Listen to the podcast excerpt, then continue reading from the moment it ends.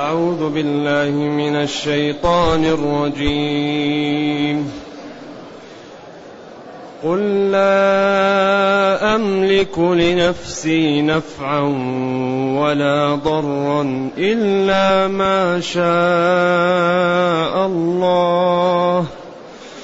ولو كنت أعلم الغيب لاستكثرت من الخير وما مسني السوء. إن أنا إلا نذير وبشير لقوم يؤمنون.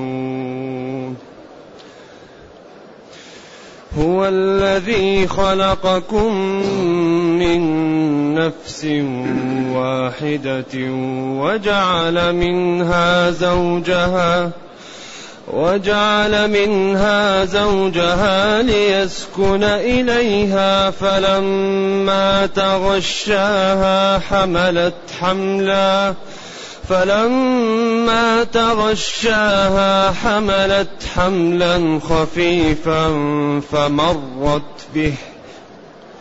فلما أثقلت دعوا الله ربهما لئن آتيتنا صالحا لنكونن من الشاكرين.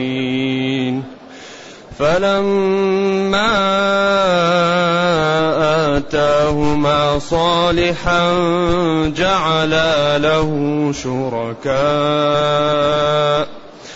جعلا له شركاء فيما آتاهما فتعالى الله عما يشركون أيشركون ما لا يخلق شيئا وهم يخلقون وهم ولا يس وهم, وهم يخلقون ولا يستطيعون لهم نصرا ولا أنفسهم ينصرون وان تدعوهم إلى الهدى لا يتبعوكم سواء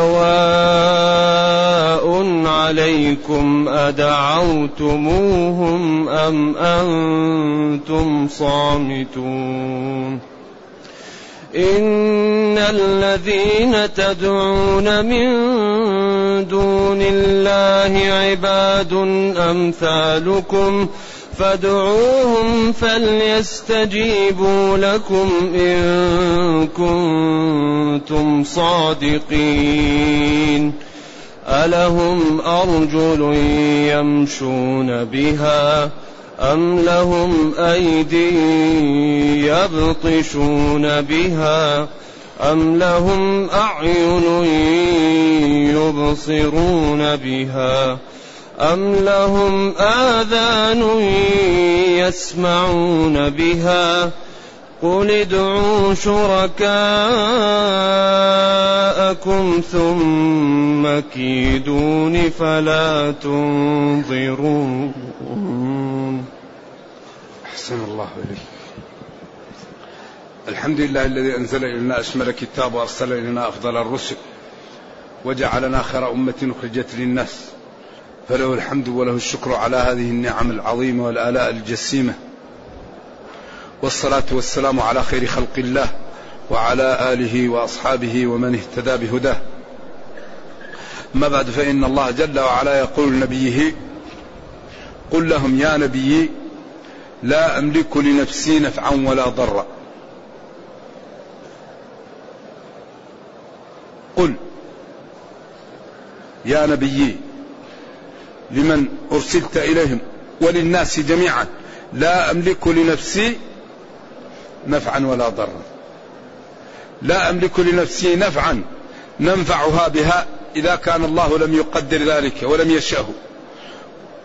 ولا أستطيع أن ندفع عن نفسي ضرا إذا كان الله قد كتب ذلك.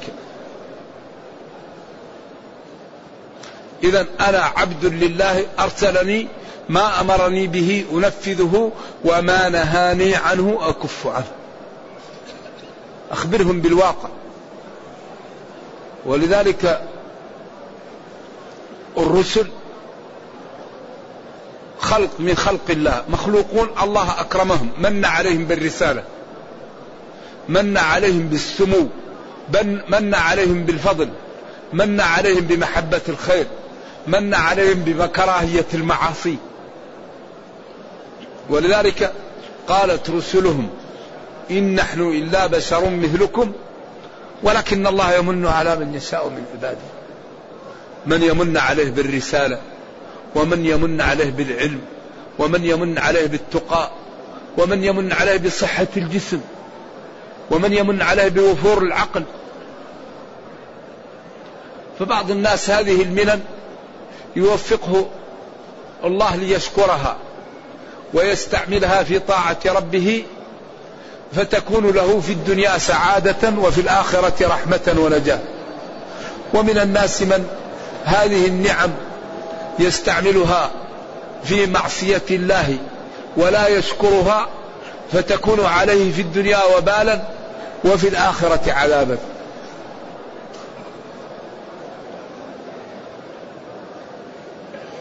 إذا هذا أفضل البشر.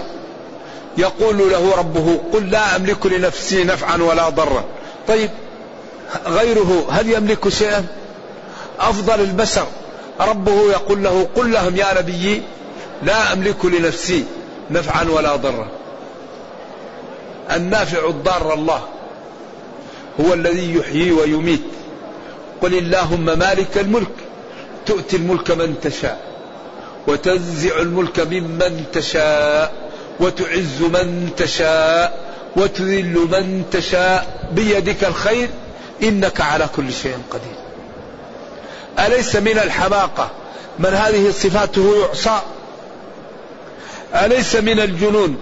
من هذه قدرته تخالف أوامره وتنتهك نواهيه هذا جنون. الملك هو أن يملك. لا أملك لا أستطيع لا أقدر. لنفسي لذاتي نفع هو ما يجلبه الإنسان لنفسه من الخير. من مال من صحة من جاه من محمدة الضر هو ما يصل إلى الإنسان من الأذى من مرض أو مصيبة أو شيء. إلا ما شاء الله أن يملكني إياه. أن يعطيني إياه أو أن يرزقني يعني الملكة والقدرة على دفعه. ولو كنت أعلم الغيب لاستكثرت من الخير وما مسني السوء إن أنا إلا نذير وبشير لقوم يؤمنون. ولو كنت أنا أعلم الغيب لاستكثرت من الخير. هذا للعلماء فيها قولان. قول ولو كنت أعلم مغيبات الأمور لاستكثرت من كل الخير سواء كان دنيويا أو أخرويا. لكن الذي يظهر من السياق أن المقصود من الخير هنا هو ماذا؟ هو المال أو المنافع الدنيوية. لأن نبينا صلى الله عليه وسلم مستكثر من الطاعة. وإذا عمل عملا كان ديمة. ويقوم حتى تتفطر قدماه. إذا لو كنت أعلم الغيب لاستكثرت من الطرق التي أجلب بها المال والطرق التي لا يأتيني بها المرض. واضح؟ نعم. أما جانب الخير وهو العبادة فنبينا مستكثر منه. يقوم حتى تتورم قدماه ويسمع له أزيز كأزيز المرجل. ونعم. ولذلك الدين نهى عن الرهبانية. وقال قم وصلي ونم. وبعدين قال صم وأفطر. وقال من رغب عن سنتي فليس مني. اذا لو كنت لاستكثرت من الخير من وسائل جلب الرزق المال. هذا أقوى بدليل قوله إن ترك خيرا. إن ترك خيرا أي المال. فالخير كثيرا ما يطلق في القرآن على المال. إن ترك خيرا الوصية للوالدين أي إن ترك مالا. ولذلك في الآية الأخرى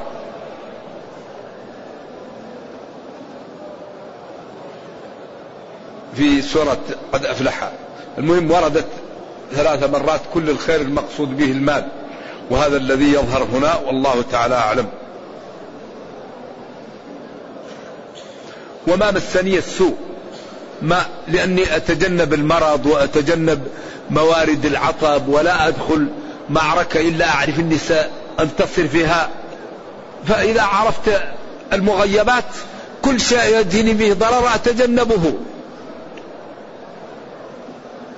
إن أنا إن حرف شرط أنا يعني مقصود محمد صلى الله عليه وسلم إلا نذير وبشير. إن شرط ما في ما أنا. إلا نذير وبشير كأنه قصر إضافي. أنا مهمتي الكبيرة أن ننذر العاصين بالعقوبة وأبشر المطيعين بالجنة رسلا مبشرين ومنذرين. إن أنا إلا نذير وبشير ما أنا إلا نذير أي معلم إعلاما مشوبا بالخوف وبالتحذير أن الذي لا يطيعني يوقع نفسه في الهلكة. وبشير لمن أطاعني وسار على نهجي بصلاحي الدنيا والأخرى. إن أنا إلا نذير وبشير لقوم يؤمنون. لقوم يؤمنون أي لقوم ينتفعون بنذارتي وبشارتي. أما الذين كتبت عليهم الشقاوة لا يستفيدون من الآيات ولا من الرسل. كما قال والذين لا يؤمنون في آذانهم وقر وهو عليهم عمى. نعم. أما هذا الدين هذا الكتاب هدى للمتقين.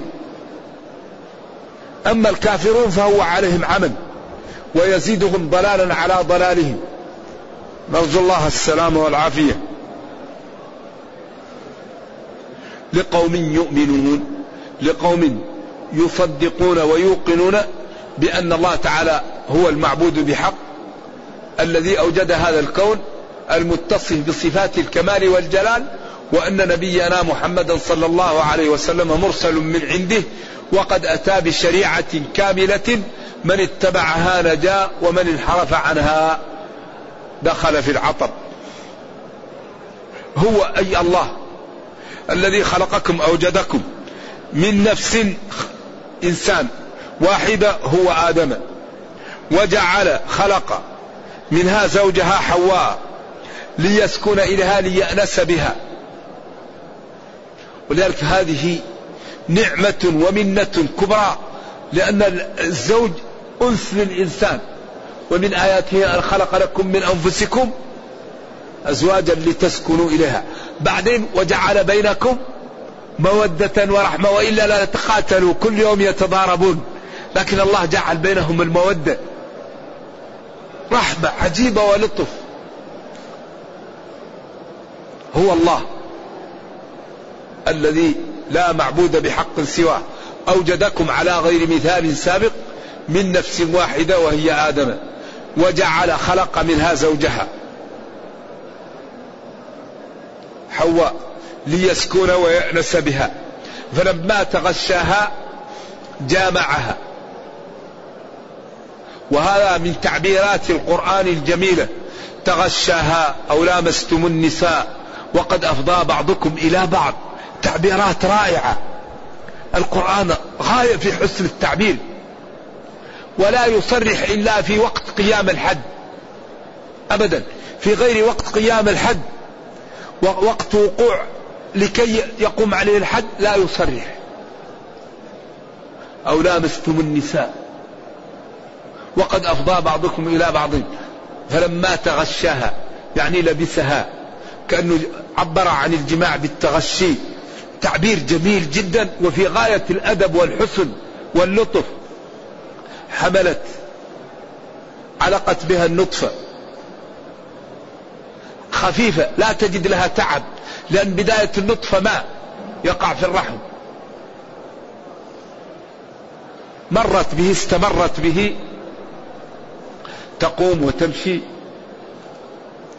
فلما أثقلت وبدأ يأتي المخاض وثقلت دعوا الله ربهما.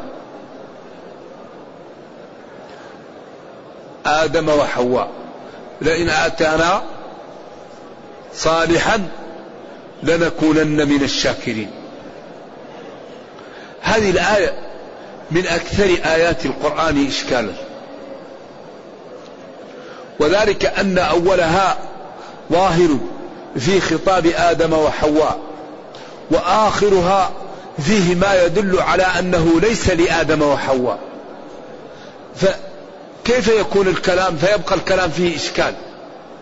أول الكلام يدل على أنها لآدم وحواء وآخر الكلام يدل على أنها لأبناء آدم وحواء الذين أشركوا. لذلك اختلف العلماء فيها إلى قولين.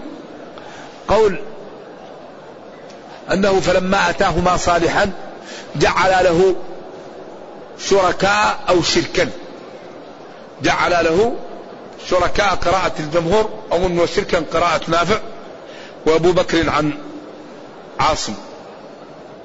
قال العلماء أن سبب نزول الآية أن الشيطان لما حملت حواء قال لها يمكن يخرج منك دابة ويمكن يخرج من عينك أو من أنفك. وإذا سميتيه عبد الحارث ينجو بإذن الله. فسمته عبد الحارث ولذلك قالوا هذا شرك في التسمية وليس في الاعتقاد. وقال بعض العلماء إنه لما ولد لها مات. فقال لها قبل أن يولد لو سميتيه عبد الحارث لعاش فمات. فسمته فقال لو سميتيه عبد الحارث لا حي. فخافت على الولد فسمته عبد الحارث. وهذا لا يثبت منه شيء. وإنما هي روايات إسرائيلية يعوزها النص. والذي يظهر من السياق وهو الذي يليق بجانب آدم عليه السلام وهو الذي تعضده سياق الآيات والنصوص الأخرى أنه هو الذي خلقكم من نفس واحدة آدم. وخلق, وخلق منها وجعل منها زوجها ليسكن إليها. فلما تغشها حملت حملا خفيفا فمرت به. فلما أثقلت دعوا الله ربهما لئن آتيتنا صالحا لنكونن من الشاكرين. فلما آتاهما اللي هما أولاد آدم وحواء وذريتهما ولدا بعد ذلك جعل له شركا فيما أتاهما. جعلت ذريته شركا في أولادها لإبليس ولغير الله ويدل على ذلك قوله فتعالى الله عما يشركون ويشركون هنا هي الذرية فلو كان المقصود آدم وحواء فقال فتعالى الله عما يشركان وهذا الذي يظهر ويبقى آدم وحواء بديئان من الشرك ويبقى الشرك للذرية كما قال تعالى هو الذي خلقكم هو الذي خلقكم ثم الآية وصوركم. الآية اللي قبل هذه.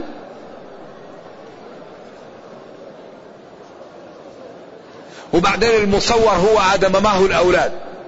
فنسب التصوير للأولاد لوجوده في أصلهم وهو أبوهم آدم. ويخاطب الله اليهود الذين كانوا بين ظهراني النبي صلى الله عليه وسلم بما فعل أسلافهم تكفرون ببعض الكتاب فما جزاء من يفعل ذلك. وبعدين يكلمهم عن أنهم وإذ قتلتم نفسا فادارأتم فيها. واليهود الذين بين ظهراني النبي صلى الله عليه وسلم ما قتلوا نفسا وإنما قتلها أسلافهم فما فعل أسلافهم؟ محسوبا عليهم. وكذلك قال هو الذي خلقكم من نفس واحدة ثم عاد بقية آخر الكلام على ذريتهما ومما يرجح ذلك ويرشحه قوله فتعالى الله عما يشركون. نعم ولو كان المقصود آدم وحواء لقال يشركان. وكل ما ورد من ذلك في أنه ما سمياه عبد الحارث وقال له هذا كل لا يثبت منه شيء وإن ورد. أيشركون ما لا يخلق شيئا وهم يخلقون؟ ولا يستطيعون لهم نصرا ولا أنفسهم ينصرون. هنا بدأ يبين خطورة الشرك وأنه لا فائدة فيه. أيشركون هؤلاء ما لا يخلق شيئا وهم يخلقون؟ وقد قدمنا أن الذي لا يخلق لا يعبد. وأن سر الكون هو الخلق. وأن العالم الآن وصل من التطور والرقي والمدنية والفهم ما لا يعلمه إلا الله ولكنهم لو اجتمعوا لن يستطيعوا أن يخلقوا ذبابة. والذباب أضعف الخلق. يا أيها الناس ضرب مثل فاستمعوا له. إن الذين تدعون من دون الله لن يخلقوا ذبابا ولو اجتمعوا له. الكون كل ما يستطيع أن يخلق خلية. لكن الخلية يمكن أن تلقح. لكن يوجد خلية لا. لذلك الخلق من أسرار الربوبية من أسرار الألوهية. ولذلك الله يقول أفمن يخلق كمن لا يخلق؟ اعبدوا ربكم الذي خلقكم. يخلقكم في بطون أمهاتكم خلقا من بعد خلق في ظلمات ثلاث. فلا يعبد إلا من يخلق ولا يخلق إلا الله فلا يعبد إلا الله. أيشركون هؤلاء ما لا يخلق شيئا؟ وهم المعبودون يخلقون ولا يستطيعون لهم نصرا. هؤلاء الأصنام لا يستطيعون أن ينصروا من يعبدهم ولا أنفسهم ينصرون. إن جاءهم شيء لا يستطيعون دفعه عنهم. وإن تدعوهم إلى الهدى لا يتبعوكم. الأصنام أيضا هؤلاء لا يفهمون. سواء عليكم أدعوتموهم أم أنتم صامتون. دعوتكم لهم وعدمها سواء فإنهم لا يعقلون ولا يفهمون. ثم بين إن الذين تدعون من دون الله عباد أمثالكم مخلوقون لا فائدة فيهم ولا ينفعون ولا يضرون فادعوهم فليستجيبوا لكم إن كنتم صادقين. أين عقولكم؟ أنتم أحسن منهم. ولذلك إذا أذهب الله فائدة العقل يرى حسنا ما ليس بالحسن. قوم لوط قالوا للوط اخرجوا آل لوط من قريتكم. لماذا؟ طيب هل هذا مدعاة لإخراج أو لإكرام؟ ناس يتطهرون هل ينبغي أن يكرموا؟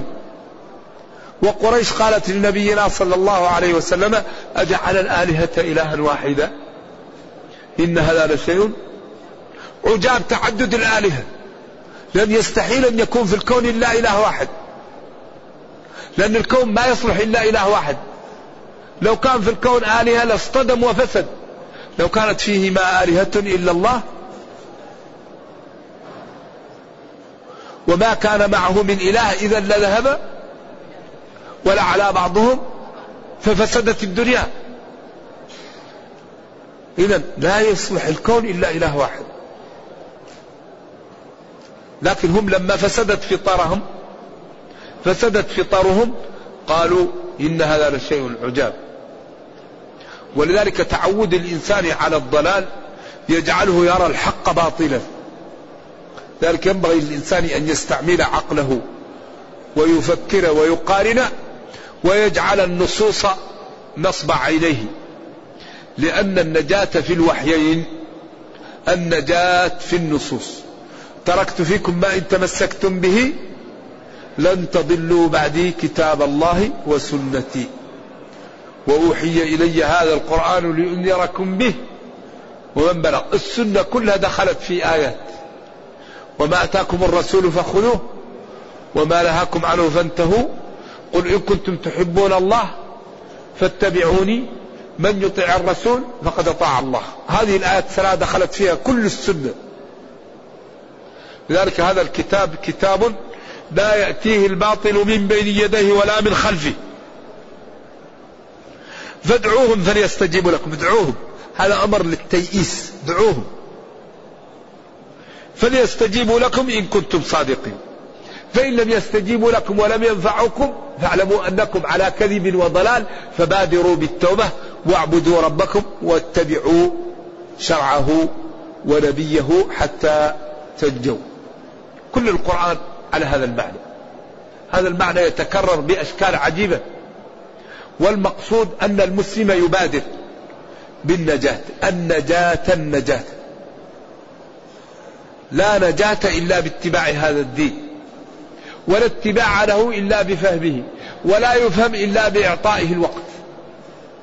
إذا إذا كان المسلم لا ي... لا ي... ليس مستعدا لأن يقتطع جزءا من وقته ليتعلم الكتاب والسنة والشرع. من أين له أن يفهم؟ من أين له أن يخاف؟ من أين له أن يمتثل؟ من أين له أن يتجنب؟ و... والذي يعيش بين ظهراني المسلمين لا يسامح في جهل فروض العين. قال العلماء من يعيش بين المسلمين لا يسامح في جهل فروض العين. فلذلك حري بنا أن نعرف ما الواجب علينا فنمتثله وما الحرام فنتجنبه. فإن فعلنا الواجب والحرام خلاص الواحد ينجو. لكن اللي قال والله لا أزيد قال أفلح إن صدق. ألهم هؤلاء الأصنام أرجل يمشون بها؟ أم لهم أيد يبطشون بها؟ أم لهم أعين يبصرون بها؟ أم لهم آذان يسمعون بها؟ أين عقولهم هؤلاء؟ من يضلل الله فلا هادي له. وإلا كيف إنسان عاقل يعبد الأصنام؟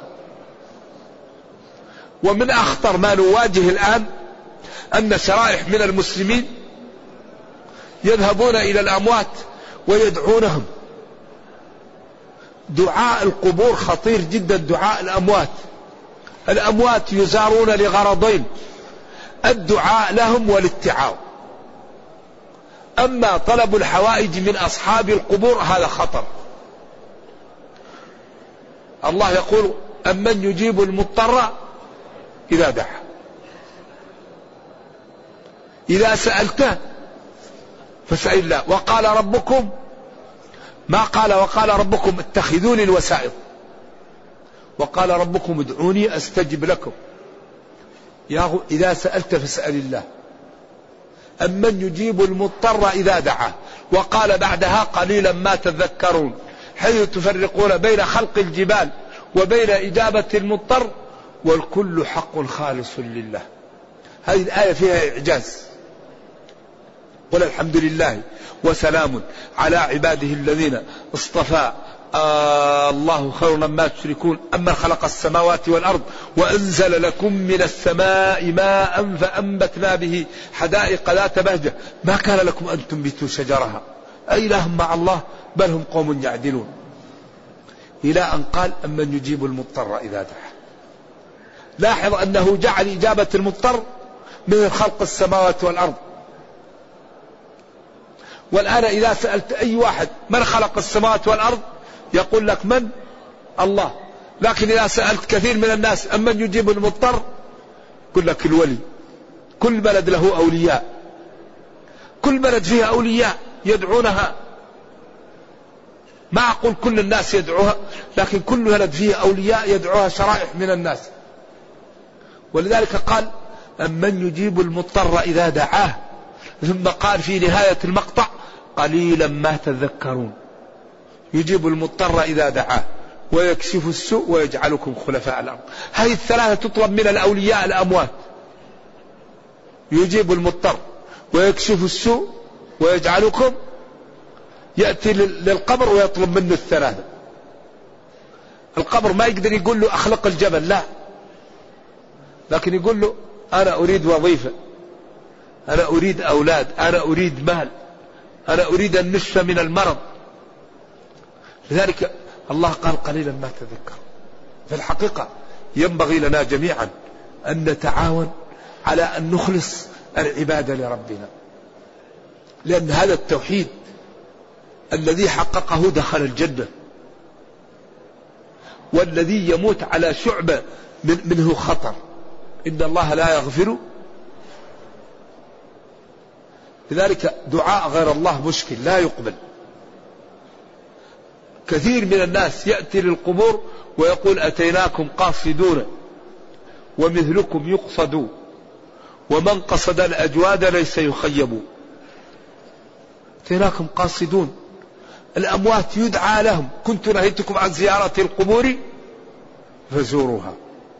بعدين قال فإنها تذكر الآخرة.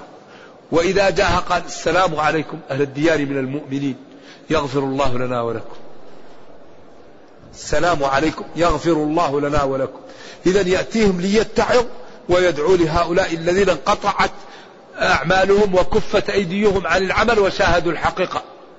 فلا ينبغي أن يسأل إلا الله ولا أن يدعى إلا الله ولا أن يخاف إلا الله ولا أن يرجى إلا الله ولا أن يتوكل إلا على الله فالله تعالى يكفيك ويحميك ويغنيك ويدفع عنك. وتوكل على من؟ الحي الذي لا يموت. ومن يتوكل على الله فهو حسبه كافيه فلماذا لا نطيع ربنا؟ فيصلح لنا دنيانا وأخرانا ويدمر أعداءنا ويرحمنا ويعزنا. لماذا؟ ما الذي نريد؟ إن أردنا الآخرة الله أدخلنا الجنة. وإن أردنا الدنيا أغنانا وأعزنا وأكرمنا ودفع عنا. وكل مشكلة تقع في هذه الكون سببها المعاصي.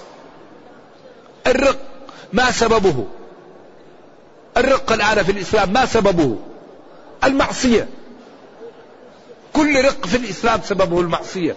لأن تعريف الرق عجز حكمي يقوم بالإنسان سببه الكفر. الرق من شؤم المعصية. شؤم المعصية يكون في العمر. الإنسان يميت يعيش مئة سنة يكون كأنه عاش سنة. ما له عمل. شؤم المعصية يكون في المال. شؤم المعصية يكون في الولد. لا يوجد شيء أشأم من المعاصي. فلنبتعد من المعاصي وما أردناه ربنا يعطينا إياه. ما الذي نريد؟ الله قادر ولا تخفى عليه خافية. ويقول ولينصرن الله. من ينصره؟ ويقول إن الله لا يضيع أجر من أحسن عملا. إذا فلنبادر بالتوبة ولنبادر بالطاعة. ولنبادر بما نستطيع من العمل وما لا نستطيع لا يكلفنا الله إياه. ربنا كريم. أي شيء لا تستطيع مسامح فيه. لا يكلف الله نفسا. إذا نسيت مسامح. رفع عن أمتي. الخطأ والنسيان. شريعة سمحة سهلة. إذا حري بنا أن نتمسك بهذا الدين. وأن نظهر للناس جماله في حياتنا وأن نكون سبب في إنقاذ أهل الأرض. وكل واحد منا يقوم بما يستطيع ولا يكلف الله نفسا إلا وسعها. أما كل واحد منا يجعل اللوم على الآخر لا ينبغي هذا. كل واحد يقوم بما يستطيع ويكفي. جيرانك أولادك آباؤك إخوانك عشيرتك أصدقاؤك زملائك في العمل. هؤلاء إذا رأوا قدوة أحبوك وأحبوا الدين. الدعوة العملية لا يمكن أن ينكرها شخص. الدعوة العملية مؤثرة. الدعوة العملية هي التي تجعل الإسلام ينتشر بسرعة هائلة. جارك تكرمه وتواسيه ولا تؤذيه. وكل يوم تذهب للصلاة الصلوات الخمس. أنت إذا خرجت كأنك تقول له تعال صلي. إذا غضبت بصرك كأنك تقول له غض بصرك. وإذا أكرمت تقول له أكرم جارك. أنت تكرمه بالأفعال. كأنك خمس مرات تقول له تعال للجماعة. ما يحتاج تقول له تعال. هو يراك تمشي للمسجد. يراك تغض بصرك. يراك كل ما أتيت بشيء لبيتك أعطيت منه. يراك تحافظ على مصلحته وتحفظ. فهو طبعا هذه دعوة. يحبك ويحب الدين. أما جارك لا تسلم عليه ولا تزوره تقول له تعال صلي يقول لك كل شيء معلقة برجلها. لكم دينكم ولي دين. متى المعرفة يا أخي؟ روح. لذلك لا بد للمسلم من أن يبذل من وقته وماله لدينه ولأمته. لا بد أن نبذل. لا بد أن نبذل من أوقاتنا وأنفسنا وراحتنا وأموالنا إن أردنا أن, أن نعز هذا الدين وأن يعزنا الله بالدين. الدين عمل. وقل اعملوا. وقل اعملوا. الدين حركة. الدين صلاة قيام صوم زيارة إفهام دعوة. أما يكون المسلم من بيته للمسجد للقبر ولا له شغل في الناس هذا الإسلام العقيم. أنت تنجو لكن ما تترك وراك ناس. ولذا الدين ينبغي أن يكون ولود. كل مسلم يؤثر في آلاف من الناس. في مدة وجيزة ننشر الإسلام على وجه الأرض. وأكبر ما يعوق الناس عن الإسلام من؟ المسلمون أخلاق المسلمين واحد يقرأ عن الدين فيقول دين جميل فيأتي للمسلمين فيجد ما لا. يجد الرشوة والربا. يقول إذا لو كان الدين حق لاتبعه أهله. قال تعالى ربنا لا تجعلنا فتنة للذين كفروا. والحمد لله الدين ما فيه آثار ولا أغلال ولا فيه شيء صعب وكل شيء سهل والحسنة بعشر أمثالها ومن تاب تاب الله عليه ولا يهلك على الله إلا هالك. دين ميسر. إذا أخطأت تب الله يمسح عنك. إن الحسنات يذهبن السيئات. ثم قال في نهاية المقطع قل ادعوا شركاءكم ثم كيدوني فلا تنظروا. قل لهم يا نبي ادعوا شركاءكم الذين تعبدوهم. ثم حاولوا ضري أن تكيدوا لي ولا تؤخروني فإنكم لا تستطيعون أن تملكوا لي نفعا ولا ضرا وإنما الذي يملك ذلك هو ربي الذي أرسلني وأعطاني من النعم ما ترون ودفع عني من النقم ما تعلمون وما لا تعلمون. ونرجو الله جل وعلا أن يرينا الحق حقا ويرزقنا اتباعه وأن يرينا الباطل باطلا ويرزقنا اجتنابه وأن لا يجعل الأمر ملتبسا علينا فنضل اللهم إنا نسألك أن تحفظ هذه البلاد وأن تحفظ بلاد المسلمين عامة. اللهم إنا نسألك أن تحمينا من كيد الفجار والأشرار وأن تحمي المسلمين في هذا البلد وتحمي هذا البلد وتحمي حكامه وسكانه وتحمي المسلمين جميعا وتوحد صفوفهم وتقوي شوكتهم. اللهم إنا نسألك الجنة ونعوذ بك من النار. اللهم إنا نسألك الجنة ونعوذ بك من النار. سبحان ربك رب العزة عما يصفون وسلام على المرسلين والحمد لله رب العالمين.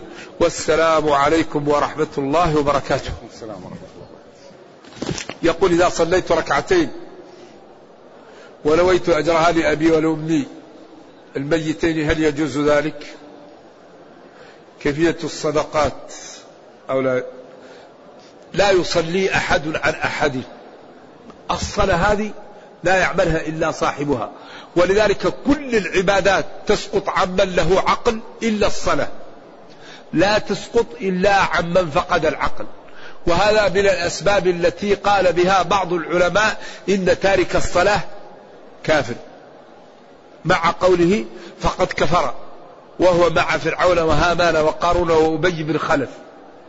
لا يصلي أحد عن أحد لكن يتصدق عنه يدعو له ويصوم عنه صوم النذر. أما صوم غير النذر فالأولى أن تطعم عنه. أما إن نرى صياما فلك أن تصوم عنه ولك أن تطعمه. أما إن مات وعليه صيام لأولى أن تطعم عنه. أما الصدقة والدعاء فيلحقان بلا خلاف. إن تقبلهم الله. نعم.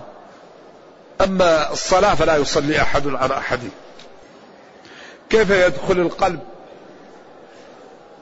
خشية الله ومعرفته التي تتضمن خشيته ورجاءه.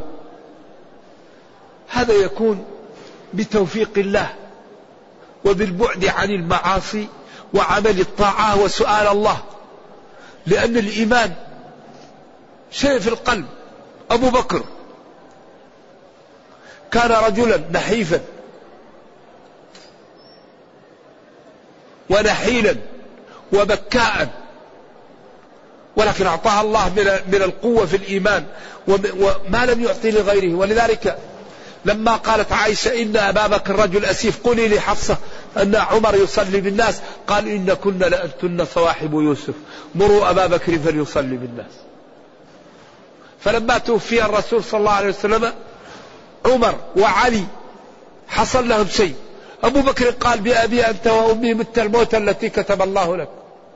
قالوا نترك الجيش. قال لا والله لا أعقد راية. والله لأقاتلنهم ولو وحدي. فطلع أبو بكر جبل. إذا الإيمان شيء في القلب يأتي عند وقته. هذا السر بين العبد وبين الله. فقد يكون الإنسان نحيل وإيمانه مثل هذا السارية. وقد يكون واحد كبير وإيمانه مثل الشعرة.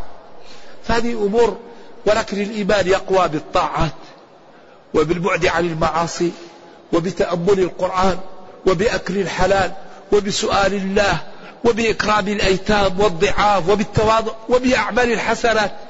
إذا الإنسان أكثر من الحسنات وابتعد عن الطاعات قوي الإيمان. أكثر من الحسنات وابتعد عن المعاصي قوي الإيمان فعند ذلك يأتيه اليقين. اليقين يأتي بقوة الإيمان. وإذا تليت عليهم آياته زادتهم إيمانا. قراءة القرآن الاستغفار الصدقة أن تبر بوالديك. أن تبتعد عن أعراض الناس. من أكبر ما يقسي القلب الأعراض الذي يأكل لحوم العلماء هذا يحرم من حفظ القرآن ومن الخشية. لأن لحوم العلماء مسمومة.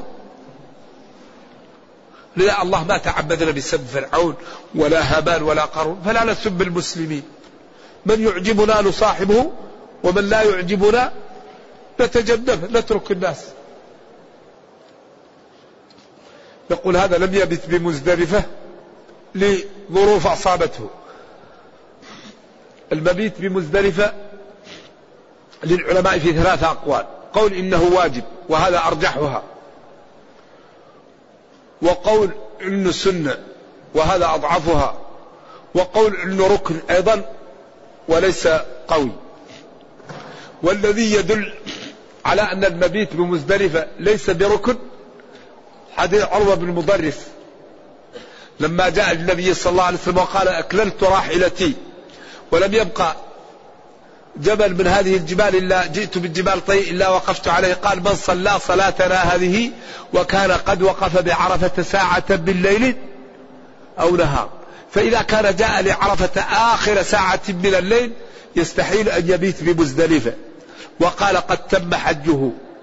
فدل هذا الحديث بدليل الإشارة على أن المبيت بمزدلفة ليس بركن وهذا أقوى شيء ولكن جزء من الليل واجب في مزدلفة. يعذر أهل الأعذار ومن عنده من لا يقوم به مقامهم فيكفيه مبيت من جزء من الليل. أما الصحيح فينبغي أن يبيت ويصلي الفجر ويقوم يدعو حتى يسير جدا هذا السنة. أما إذا جاءك عذر فلك أن تريق قدما في مكة ولا وإن شاء الله حجك صحيح. نعم. فإن لم تستطعه فإن استطعته فيما بعد. ما حكم الصبغ بالسواد للرجال والنساء؟ الأولى أن يجتنب يجتنب السواد. هذا الأولى. اجتنبوا السواد. غيروا الشيب واجتنبوا السواد. الحديث أقل درجاته أنه صالح للاحتجاج. يقول كثير من العلماء يركز على شرك القبور ولا يتكلم في الشرك الذي يمارسه الحكام اليوم في بلاد المسلمين. جزاك الله خيرا. لأن الذي يفعله الحكام أو بعض الحكام لا يخفى على الناس. أو قد يكون الإنسان يخاف إذا قاله أن يناله شيء. أما القبور فإذا قال الواحد شركهم القبور لا يمكن يقومون ويفعلون به شيئا. أيوة. الأمر الثاني أن هذا الذي يفعله يريد به الخير. أما ذاك ما قال أحد أنه يريد به الخير ولا ولا يرضاه الناس. أما هذا يذهب للقبور يريد منهم النفع. قال أمن يجيب المضطر إذا دعاه. بعدين هذا تقوم به لأجل أنك تعبد الله وأنت تقع في مأزق. أما هذا ما في حد يتعبد الله به. نعم. ففي هناك فروق. وبعدين أنت لا لا يكلف الله نفسا إلا وسعها. لا يضركم من ضل إذا اهتديتم. أن تبين للناس سواء كانوا يذهبون للقبور أو كانوا يحكمون بالخطأ. أنت ينبغي أن تبين بالطريقة التي كما قال الله تعالى أدعو إلى سبيل ربك بالحكمة والموعظة الحسنة. لكن نحن نجعل كل شيء على الحكام الحكام آه، الحكام يعني كل إنسان كل امرئ بما كسب رهين. وكل إنسان سينال إيش؟ عمله. فأنت أولا قم بما تستطيع وما لا تستطيع لا يكلفك الله به. نعم.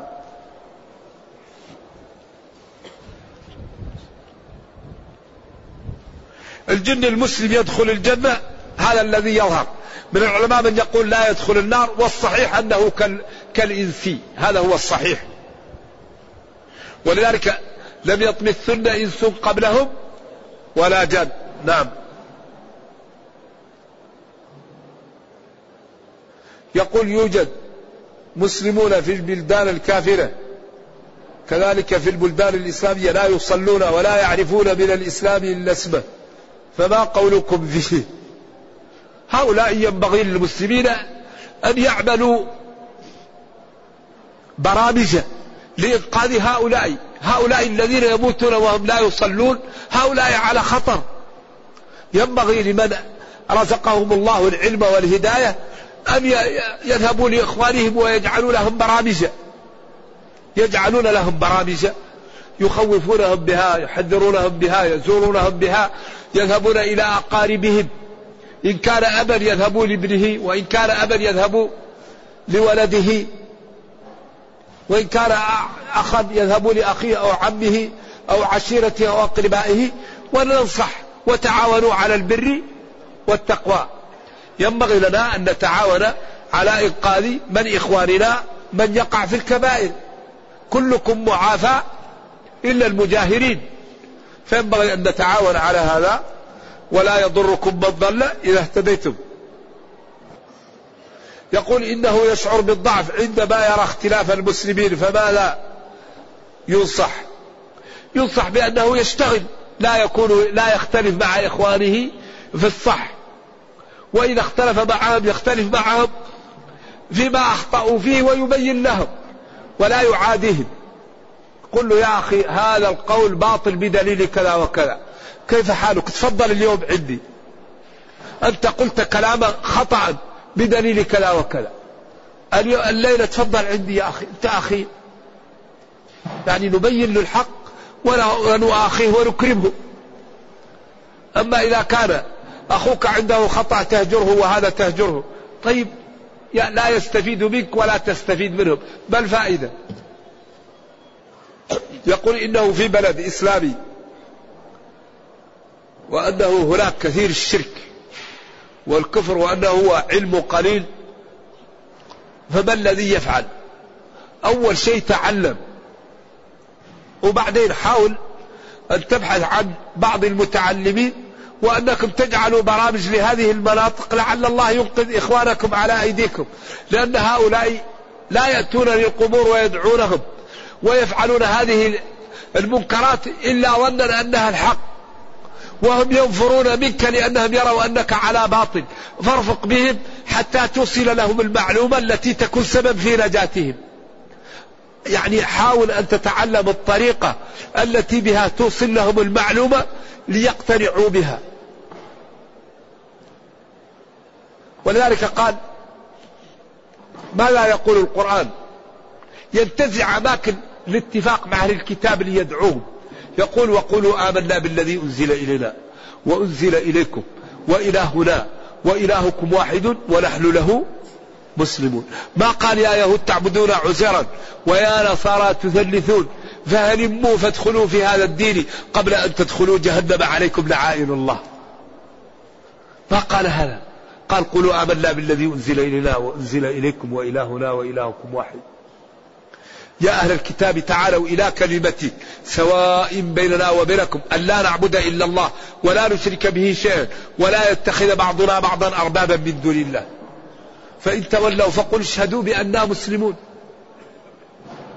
الله يقول وقال ربكم ادعوني أستجب لكم. وقال أمن يجيب المضطر إذا دعاه.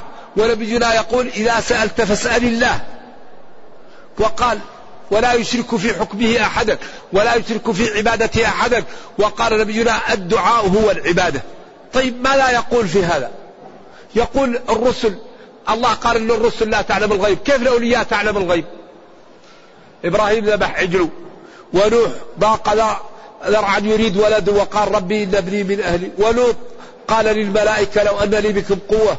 حتى قال له جبريل يا لوط إنا رسول ربك ويعقوب أبيضت عيناه من الحزن وليس بينه وبين يوسف الله صحراء سيناء ونبينا قال لعائشة إن كنت ألممت بالسوء فتوبي إلى الله.